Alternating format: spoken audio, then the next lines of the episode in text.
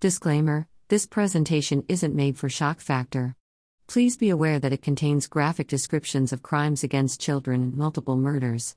This also contains sexual content. Discretion is advised.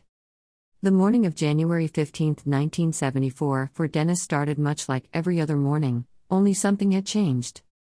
He decided, seemingly out of the blue, that he would see through with his perverse fantasies. He kissed his wife, who worked in the church choir, and reassured her that today was going to be a great day. He had noticed a little girl a few times while driving around and thought to himself how perfect she would be. He knew she had a family, he watched them and knew when they would be at their most vulnerable.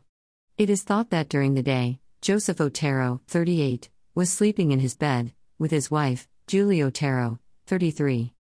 Dennis had gained access to the quiet house and while creeping around, noticed Mr. and Mrs. Otero sleeping in their beds. He crept inside the room and restrained them with ropes. First tackling Mr. Otero, he put a plastic bag around his head. Then he strangled Mrs. Otero with a rope. Upon hearing his parents struggle, Joseph Otero, 9, came to see what was going on in his parents' room. It was at this time he spotted Dennis and turned to run, but Dennis was too quick and dragged little Joseph back along the hallway where he first tied him in ropes, then placed plastic bags over his head, before tying ropes around his neck. Dennis then stood up, excitedly, his prize, as he saw it was little Josephine Otero, just 11 years old. She was terrified and asked Dennis where her parents and brother were and if they were going to be all right. It was at this time Dennis took her to the basement, where he went on to strangle her with a rope over a pipe on the ceiling, lifting her up, then letting her down, doing this while he pleasured himself. He finally tied the rope around the base of the pipe, and while looking at Josephine dying, he climaxed over the floor, walked away, patted his sweaty forehead, and left the house.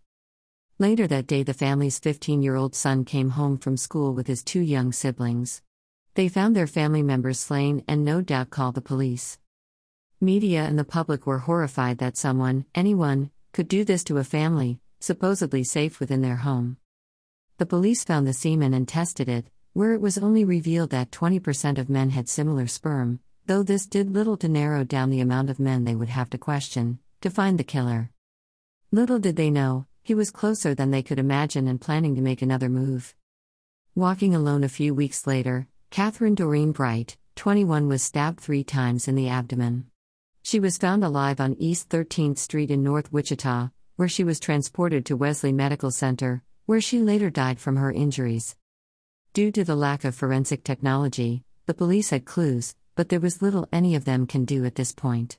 The country was still reeling from the murders of the Otero family.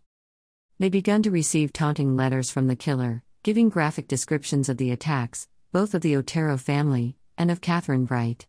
He wanted attention for all five of his murders. He then sent a plastic doll, tied to a piece of pipe, without clothing on its bottom half and with crude pubic hair drawn on with pen. This was a vile attempt at humor from the killer.